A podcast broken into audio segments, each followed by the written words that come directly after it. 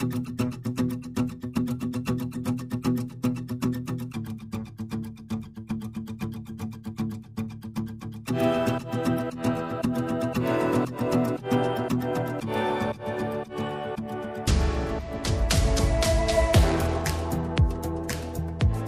dobry Państwu.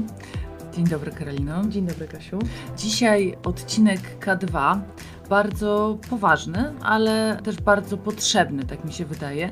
Zapraszamy Państwa na rozmowę z naszą gościnią, którą dzisiaj będzie pani profesor Janna Ditkowska, kierowniczka Krajowego Rejestru Nowotworów oraz kierowniczka Zakładu Epidemiologii i Prewencji Pierwotnej Nowotworów Centrum Onkologii Instytutu Badawczego w Warszawie. Dzień dobry pani profesor. Dzień dobry pani Katarzyno, dzień dobry pani Karolino. Bardzo mi miło. Dzień dobry, kłaniamy się. Dzień dobry. Dzisiaj na K2 wdrapiemy się we trzy. Naszą wydawczynią, która nas wspiera jest y, Aleksandra Sawa, a my się będziemy wspinać po to, żeby z góry spojrzeć na sytuację Polskiej Służby Zdrowia, ale z ze szczególnym uwzględnieniem onkologii i sytuacji chorych na raka w Polsce oraz całego systemu opieki zdrowotnej, który się zajmuje właśnie chorymi na raka. I na początek chciałabym zapytać, jak poważny to jest problem, bo wiemy, że to jest ogromny problem, wiemy, że Polki i Polacy na raka chorują, że umierają, ale czy mogłaby nam Pani Profesor opowiedzieć o skali tego zjawiska? Nowotwory stanowią około 25% przyczyn zgonów w Polsce. Pierwszą przyczyną zgonów w Polsce są choroby układu krążenia, ale uwaga, wśród młodych osób, czyli przed 65 rokiem życia. Ja wiem, że to śmieszne, mówiąc, że to są młode osoby. Nie bardzo nam się podoba. Nie, to w tej chwili jest już standard, prawda? Kiedyś 35, teraz 65. W każdym razie tak, w tej populacji osób do 65 roku życia nowotwory są pierwszą przyczyną zgonu. Co jeszcze ciekawsze, wśród kobiet w średnim wieku, tak 45-64 lata, stanowią połowę przyczyn zgonów, czyli wśród zgonów kobiet w wieku 45-64 lata połowa to są zgony z powodu chorób nowotworowych. W moim przekonaniu to jest ogromny problem i no tutaj wydaje mi się, że, że no potrzebne są działania ze, ze strony profilaktyki pierwotnej, tak, ale to może za chwilę. Natomiast jeśli chodzi o liczbę zachorowań, i zgonów, no to my notujemy rocznie około 160 tysięcy zachorowań na, na choroby nowotworowe i około 100 tysięcy zgonów. Tak? I tak jak dotychczas w Polsce w 2019 roku było 400 tysięcy zgonów, to w 2020 roku było 540 tysięcy zgonów. Czyli mamy, no tak mniej więcej, tak? Czyli mamy nadwyżkę około 125 tysięcy zgonów w 2020 roku w stosunku do 2019 roku. I teraz jeszcze wrócę do nowotworów. Oczywiście nowotwór to nie jest jedna choroba, to zgodnie z klasyfikacją to jest około 100 chorób. Każda inna, każda ma y, inny przebieg, inne przyczyny, inne leczenie, ale najczęstszymi chorobami nowotworowymi w polskiej populacji to wśród mężczyzn jest rak gruczołu krokowego, rak płuca i rak jelita grubego, w tej kolejności, jeśli chodzi o zachorowania. U kobiet rak piersi, rak jelita grubego, rak płuca. Natomiast najczęstszą przyczyną zgonu zarówno mężczyzn, jak i kobiet jest rak płuca. Tu mamy ogromny problem, y, jeśli chodzi o zdrowie publiczne, związany z dużą grupą nowotworów zależnych od palenia papierosów. I ta przewaga tej grupy no, cały czas się utrzymuje, mimo tego, że obserwujemy już pewne pozytywne y, trendy związane właśnie ze spadkiem zachorowalności na, na raka płuca u mężczyzn no ale niestety nadal obserwujemy zachorowalności, umieralności, ale nadal obserwujemy wzrost, jeśli chodzi o kobiety. I tutaj naprawdę y, ja myślę, że w przyszłości to będzie duży problem polskiego społeczeństwa kobiety z rakiem płuca. Oczywiście najczęstszym nowotworem kobiet jest oczywiście rak piersi, tutaj nie, nie ma co ukrywać. No i trzeci rak jelita grubego. Także tu mamy też taką triadę, tak? Na pierwszym miejscu, jeśli chodzi o zachorowania. Nowotwór związany z płcią. U mężczyzn rak gruczołu krokowego, u kobiet rak piersi. A potem dwa nowotwory, które no, nie są zależne od płci, czyli rak płuca i rak jelita grubego. To ja od razu mam pytanie, żeby, żeby to pogłębić. To znaczy, właściwie to są dwa pytania w jednym. Pierwsze pytanie jest takie, ja się tym troszeczkę ostatnio interesowałam. Jest taka głośna książka amerykańskiej autorki pod tytułem Ask Me About My Uterus. I ona tam pokazuje, że to kobiety są tak jakby słabsze w profilaktyce. To znaczy, że statystycznie rzecz biorąc, kobiety mniej chętnie poddają się badaniom profilaktycznym na zasadzie, a no to może, może nic mi nie jest, może, może tak naprawdę coś mnie tam tylko pobolewa, niedługo przestanie, to nie pójdę. A druga sprawa, że ich narzekania na własne zdrowie są też często przez, y, przez lekarzy jakby niesłyszane, niebrane na poważnie. I jestem bardzo ciekawa, co pani na ten temat powie. Czy to rzeczywiście jest prawda, czy to się odbija w polskich danych, czy, czy nie do końca? Ja powiem tak, ja się na psychologii kompletnie nie znam. To są zagadnienia z zakresu psychologii. Ale te statystyki. Ale w polskie statystyki, polskie statystyki na to nie wskazują, dlatego że no w przypadku, mogę mówić wyłącznie o chorobach nowotworowych. W przypadku chorób nowotworowych mamy trzy programy badań przesiewowych. Dwa z nich skierowane są do kobiet, jeden do obu płci i to jest rak jelita grubego. No i z tym przykładem zostańmy, ponieważ porównała Pani mężczyzn i kobiety. I w Polsce częściej biorą udział w badaniach przesiewowych w kierunku raka jelita grubego kobiety niż mężczyźni. I w Polsce jakby z badań wynika zupełnie przeciwny obraz. Wynika z nich, że kobiety chętniej robią sobie badania profilaktyczne niż mężczyźni i generalnie chętniej i lepiej dbają o swoje zdrowie. Y, takie badania były prowadzone, ogromne badanie, które ja bardzo lubię, y, było przeprowadzone przez ONET. ONET zrobił takie badanie, ONET Stan Zdrowia Polaków, czy jakoś tak, i tam była, były y, właśnie pytania o profilaktykę, o chęć przebadania się itd., tak itd. Tak I one też pokazały, że kobiety chętniej dbają o swoje zdrowie, zdrowie niż mężczyźni. Wydaje mi się, że w Polsce jest konieczna właśnie kampania taka przekonująca mężczyzn do zadbania o własne zdrowie, chociaż ja się z Panią w pewnym sensie zgodzę o tyle, że kobiety zwykle mają tyle na głowie, że ich własne zdrowie jest ostatnim priorytetem, tak? I to jest, to jest niefajne.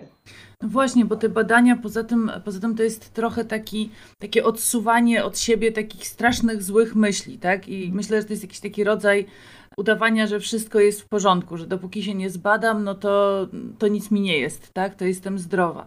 Być może, chociaż ja, no tak jak mówię, ja nie jestem psychologiem i nie mogę wypowiadać takich wiążących opinii na ten temat, ale z moich obserwacji to wynika, że jakby mamy do czynienia z dwoma segmentami.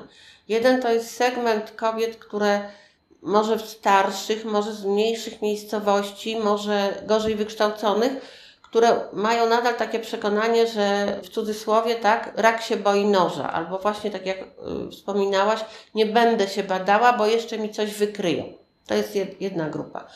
A druga grupa, to wydaje mi się, że to jest grupa młodych kobiet, które przesadnie wsłuchują się w sygnały płynące ze swojego organizmu i one niekoniecznie y, jakby wyolbrzymiają swoje problemy zdrowotne. Ale tak jak mówię, tutaj konieczne są badania, które potwierdziły lub zaprzeczyły tym tezom. To ja nie potrafię tego określić. Natomiast rzeczywiście, jeśli weźmiemy pod uwagę twarde dane związane z rakiem jelita grubego, to kobiety chętniej dbają o swoje zdrowie i również to wynika z tego badania, które ona zrobił. To ja jeszcze dopytam o te badania profilaktyczne, jeżeli można, dlatego że interesuje mnie to, jaki rodzaj badań by pani profesor nam wszystkim poleciła.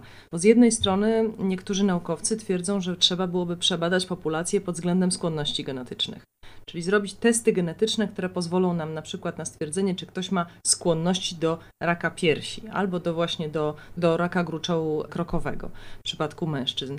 A z drugiej strony mamy też możliwość wykonywania badań profilaktycznych, przesiewowych. Na co się zdecydować? Co najlepiej robić? No ja myślę, że to że pytanie jest trudne, a odpowiedź jest indywidualna.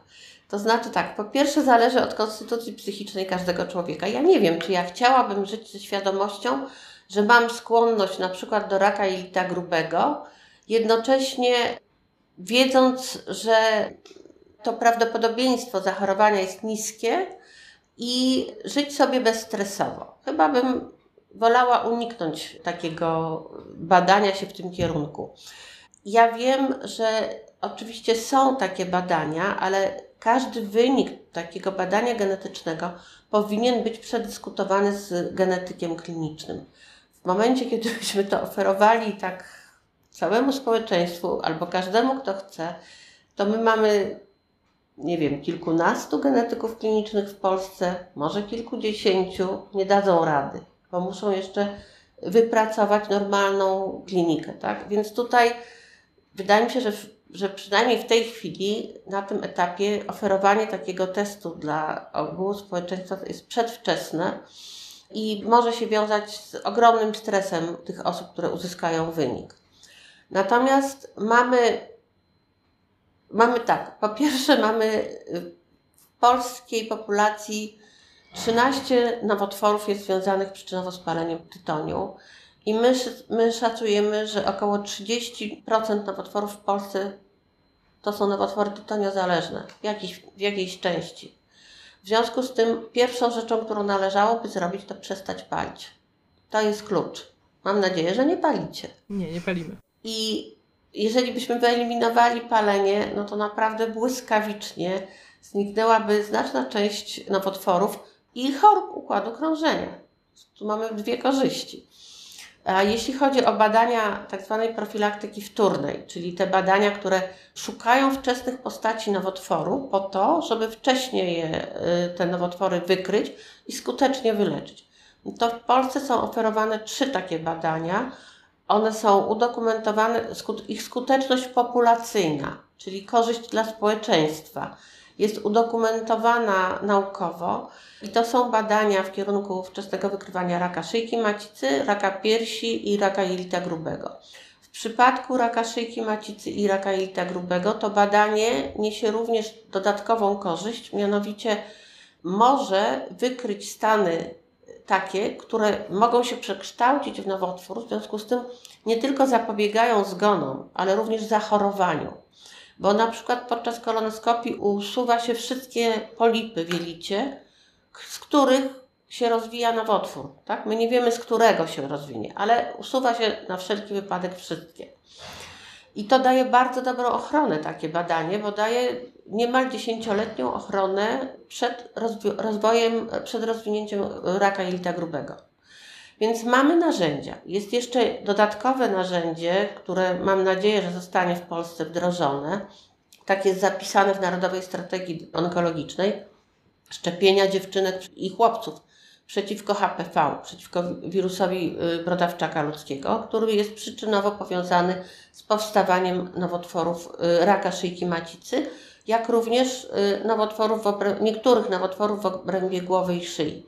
I teraz szczepienia, one oczywiście nie dadzą nam efektu natychmiast, tak? bo będziemy szczepić dwunastolatki czy trzynastolatki, więc zanim one wejdą w ten wiek najczęstszego zachorowania na raka szyjki macicy, no to musi minąć 30-40 lat. Ale za te 30-40 lat możliwe, że w ogóle się wyeliminuje raka szyjki macicy. To jest jeszcze, zresztą jeden z celów Światowej Organizacji Zdrowia, która chce doprowadzić do totalnej eradykacji raka szyjki macicy na świecie właśnie poprzez szczepienia dziewcząt. I tu taki trend, można powiedzieć, dotyczący, dotyczący tego, jak pandemia zmieniła na przykład sytuację, jeśli chodzi o raka szyjki macicy na świecie. Otóż y, dotychczas różne fundusze wspomagały właśnie szczepienia y, i badania przesiewowe w kierunku raka szyjki macicy w krajach ubogich. I okazuje się, że przed pandemią y, można było przebadać 225 tysięcy kobiet dzięki tym funduszom, a w okresie pandemii ograniczenie tych funduszy, przesunięcie ich po prostu do, in, do innej części spowodowało, że zaledwie 90 tysięcy kobiet mogło wykonać te badania. Więc to jest ogromna różnica, prawda? To jest ponad dwukrotna różnica, dwa i pół razy prawie y, w stosunku do tego, co było poprzednio. Więc ta pandemia ma ogromny wpływ na wiele aspektów związanych z chorobami nowotworowymi. Nie tylko bezpośrednio, tak, ale głównie, moim, w moim przekonaniu, głównie z profilaktyką. Tak przynajmniej się stało w Polsce. No właśnie, i skoro już jesteśmy przy pandemii, no to ten 2020-2021 rok to są lata wyjątkowo ciężkie dla całego systemu ochrony zdrowia, ale sytuacja osób chorych na raka i lekarek, lekarzy, wszystkich, którzy się zajmują chorymi na raka, no też jest nie do pozazdroszczenia, ponieważ nagle okazało się, że szpitale trzeba przerabiać na jednoimienne. Nagle się okazało, że onkolodzy byli oddelegowywani do tych, do tych szpitali. Zgłaszalność bardzo spadła, no bo ludzie się bali iść na badania, że się zarażą COVID-em. I pojawiło się mnóstwo takich, um, takich wątków, które, o których teraz się mówi, że będziemy ich efekty odczuwać przez kolejne lata. To znaczy, można powiedzieć, że i tak nie najlepiej się mająca polska onkologia jeszcze została um, tutaj dodatkowo bardzo mocno uderzona. Jak ty widzisz tę sytuację pandemiczną i pomiędzy falami, no bo to tak teraz jest? Znaczy tak, może bym chciała zaproponować, żeby y, zapoznać się, wszyscy, którzy są zainteresowani, żeby się zapoznali z takim raportem, który został przygotowany przez y, Narodowy Instytut Onkologii pod tytułem Wpływ pandemii COVID-19 na system opieki onkologicznej. Ten raport został przygotowany na podstawie obiektywnych danych, w tym sensie, że zostały do, do przygotowania tego raportu użyte dane zarówno z Narodowego Funduszu Zdrowia, jak i dane z tych baz, które się zajmują profilaktyką. I y, główne wnioski z tego raportu mówią, że liczba nowych rozpoznań nowotworów w 2021 roku spadła o około 20%, ale my, ci pacjenci do nas przyjdą już zaczęli przychodzić, tak? W 2021 i w kolejnych latach. Oni trafią do nas. Największe szkody poniosła profilaktyka, w tym sensie, że mieliśmy ogromne spadki, jeśli chodzi o udział osób w badaniach przesiewowych. I na przykład y, spadek mammografii mieliśmy o udziału w badaniach mammograficznych mieliśmy o 5 punktów procentowych spadek udziału w badaniach y, cytologicznych o 15 punktów procentowych. Spadek wykonywanych kolonoskopii tych przesiewowych, spadek o 7 punktów procentowych, więc a i tak mamy bardzo stosunkowo niskie, niskie uczestnictwo w tych badaniach, więc ten spadek o te, nawet te 7 punktów procentowych to się przekłada na kilka tysięcy osób. I też z tego raportu to wynika, że właśnie największe szkody poniosła profilaktyka. Już, tak jak mówiłam, już w 2020 roku zwiększyła się liczba wydawanych kart DILO w stosunku do 2019 roku, także my widzimy już powrót do, do tego, co było. Ja myślę, że Mimo wszystko onkologia się najlepiej obroniła w pandemii, dlatego że z, tego, co wynika z tego raportu, ja pozwolę sobie tu sięgnąć do niego, że w pandemii na przykład wzrosła liczba pacjentów uczestniczących i realizowanych programów lekowych, tak? czyli wzrosła liczba pacjentów otrzymujących nowoczesne terapie. No to trudno powiedzieć, że to jest korzyść z pandemii, ale to pokazuje, że jednak onkologia się w pewien sposób obroniła. Wydaje mi się, że żaden szpital onkologiczny nie został przekształcony w szpital covidowy, przynajmniej nie mam takiej wiedzy.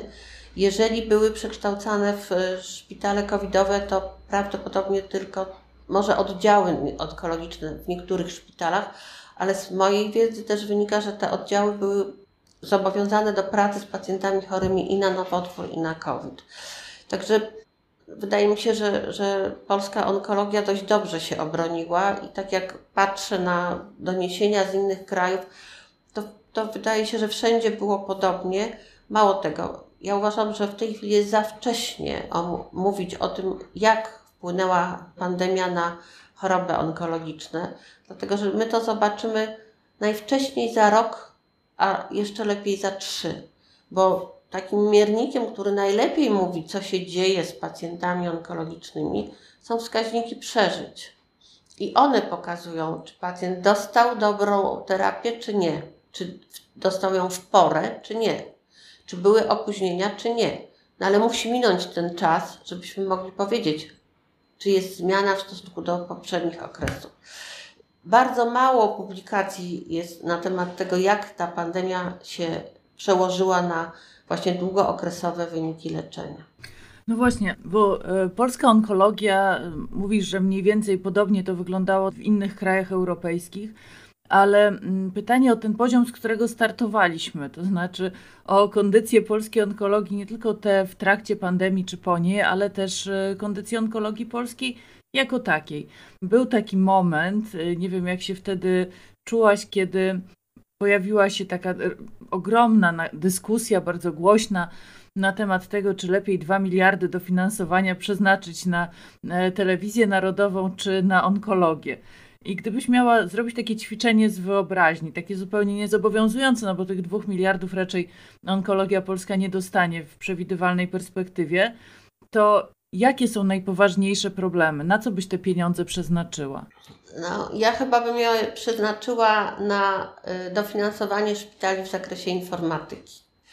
Dlatego, że y, to, co bardzo przeszkadza w analizach, to jest brak dobrych danych. I NFZ finansuje leczenie, a dyrektorzy szpitali nie mają dodatkowej, nie mają dodatkowej puli pieniędzy na rozwijanie systemów informatycznych. A wydaje mi się, że już dzisiaj widać, tak? Wszyscy chcemy wiedzieć, co się stało w pandemii. No jak mamy wiedzieć, jak nie mamy danych?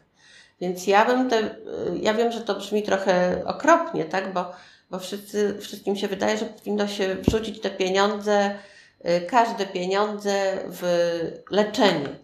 No ale to leczenie trzeba umieć nadzorować, tak? Trzeba umieć kontrolować, trzeba umieć wyciągać wnioski. Takie rzeczy można robić wyłącznie wtedy, kiedy się ma twarde dane. Należałoby może robić benchmarkingi szpitali żeby ocenić, jak który pracuje.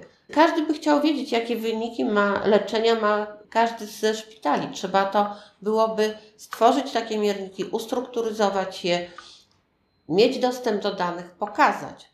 To jest moim zdaniem droga do poprawy, realnej poprawy ochrony y, zdrowia w Polsce, nie tylko w zakresie onkologii, bo wtedy pacjenci nogami zagłosują, w którym szpitalu chcą się leczyć. To może ja teraz zmienię trochę temat e, z onkologii na szczepienia.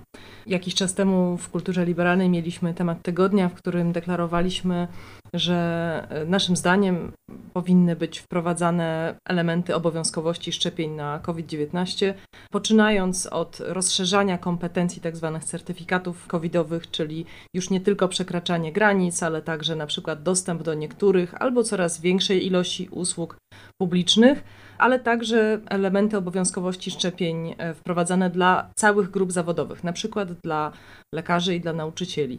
A jakie jest Pani zdanie na ten temat? Ja uważam, że szczepienia powinny być obowiązkowe, bezwzględnie obowiązkowe. I tylko uzasadniona decyzja lekarza mogłaby z takiego szczepienia zwalniać. Ale jeżeli nie chcemy zmuszać, jak mówi pan prezydent, do szczepień, to wydaje mi się, że powinny być, po pierwsze, pracodawca powinien mieć możliwość prawną, żeby no po prostu zatrudniać wyłącznie osoby zatrudnione. Zaszczepione. Bo to od tego zależy bezpieczeństwo jego, jego firmy, jego zakładu i gwarancja tego, że nie splajtuje w najbliższym czasie. I też wydaje mi się, że bezwzględnie obowiązkowe powinny być szczepienia dla pracowników medycznych i takich wszystkich służb, które się kontaktują z ludźmi. Także uważam też, że i policja powinna być szczepiona, po prostu ze względu na nasze własne bezpieczeństwo, nauczyciele też. Teraz tworzymy kolejną falę, tak? To znaczy ona się sama tworzy. I z doniesień wynika, że ta fala będzie dotykała najmłodszych że jest więcej zachorowań wśród najmłodszych. To może wynikać z dwóch przyczyn. Albo rzeczywiście ten wirus będzie miał większą predylekcję do osób młodych, albo z tego, że też wśród starszych osób jest więcej osób zaszczepionych i w związku z tym on już tam nie ma takich możliwości rozprzestrzeniania się. Więc wydaje mi się, że również te dzieci, które mogą być szczepione zgodnie ze wskazaniem producenta, też powinny być w szkołach szczepione obowiązkowo. No tak, i tutaj cały czas są prowadzone badania nad tym, żeby coraz młodsze dzieci szczepić już tam od szóstego miesiąca życia nawet. No ale jest ogromny opór. Na pewno słyszałaś o tych y, problemach związanych z antyszczepionkowcami, z atakami na punkty szczepień. Masz ogromne doświadczenie w epidemiologii, jeżeli chodzi o onkologię i badasz tendencje. Czy z tej perspektywy można jakiś argument przedstawić, który by mógł być argumentem przeciwko temu antyszczepionkowemu nastawieniu? Nie wiem, no wydaje mi się, że jeżeli ktoś nie chce zadbać o siebie, tak, to nie, po pierwsze niech nie przeszkadza innym, a po drugie y, niech chroni swoją rodzinę. I to, no nie wiem, ja, ja sama niedawno poznałam taką osobę, może nie powinnam się wypowiadać w, w sensie przypadków pojedynczych, bo to jak gdyby nic nie znaczy, no ale spotkałam się niedawno z taką osobą, która miała zaszczepioną mamę, ojca, a sam, młoda osoba, 27 lat, a sama jest niezaszczepiona, no to ja tego nie rozumiem.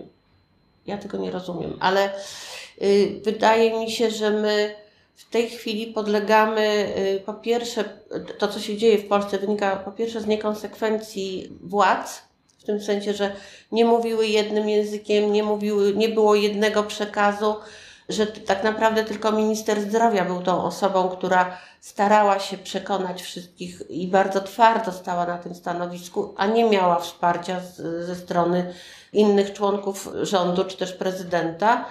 A oprócz tego mam takie wrażenie, że y, jesteśmy też ofiarą w tym względzie ataku troli wcale nie naszych.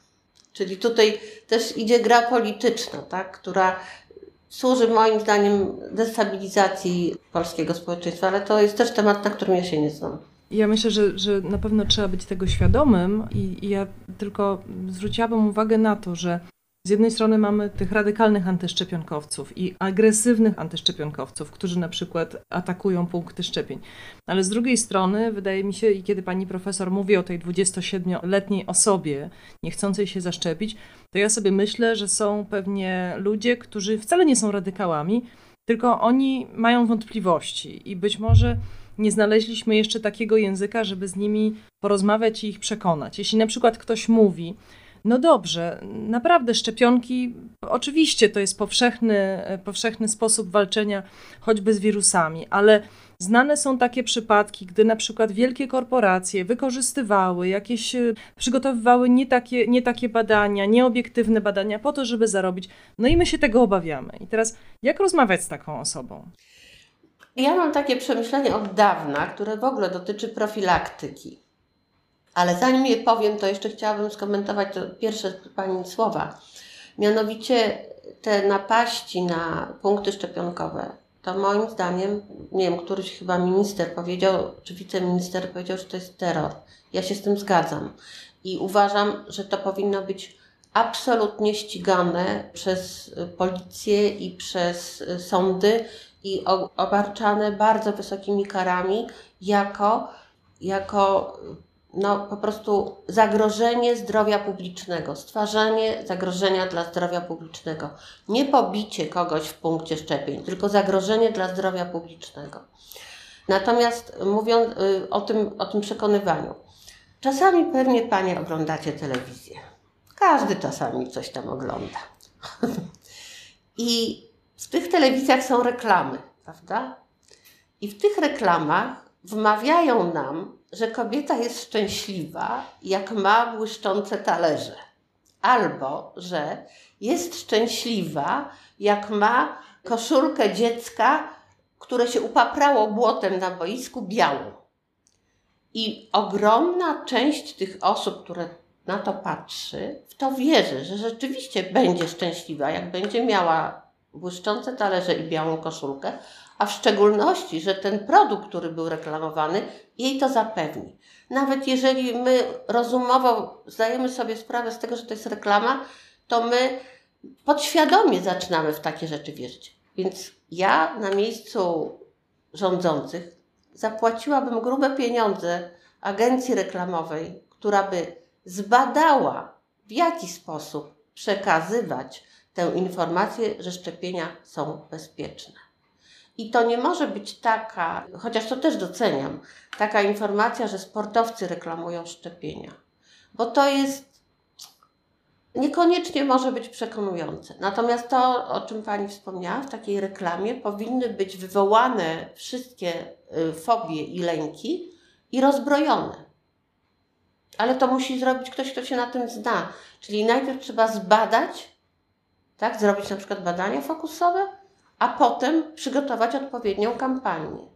No dobrze, to w takim razie apel do rządzących z, z naszej strony, bo my się podpisujemy pod tym, co e, pani profesor mówi, o przygotowanie rzeczywiście skutecznej kampanii e, na rzecz promocji szczepionek. Bardzo dziękujemy.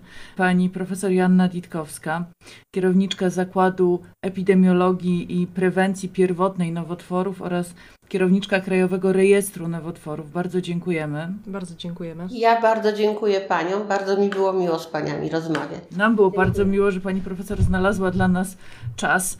Bardzo, bardzo dziękujemy.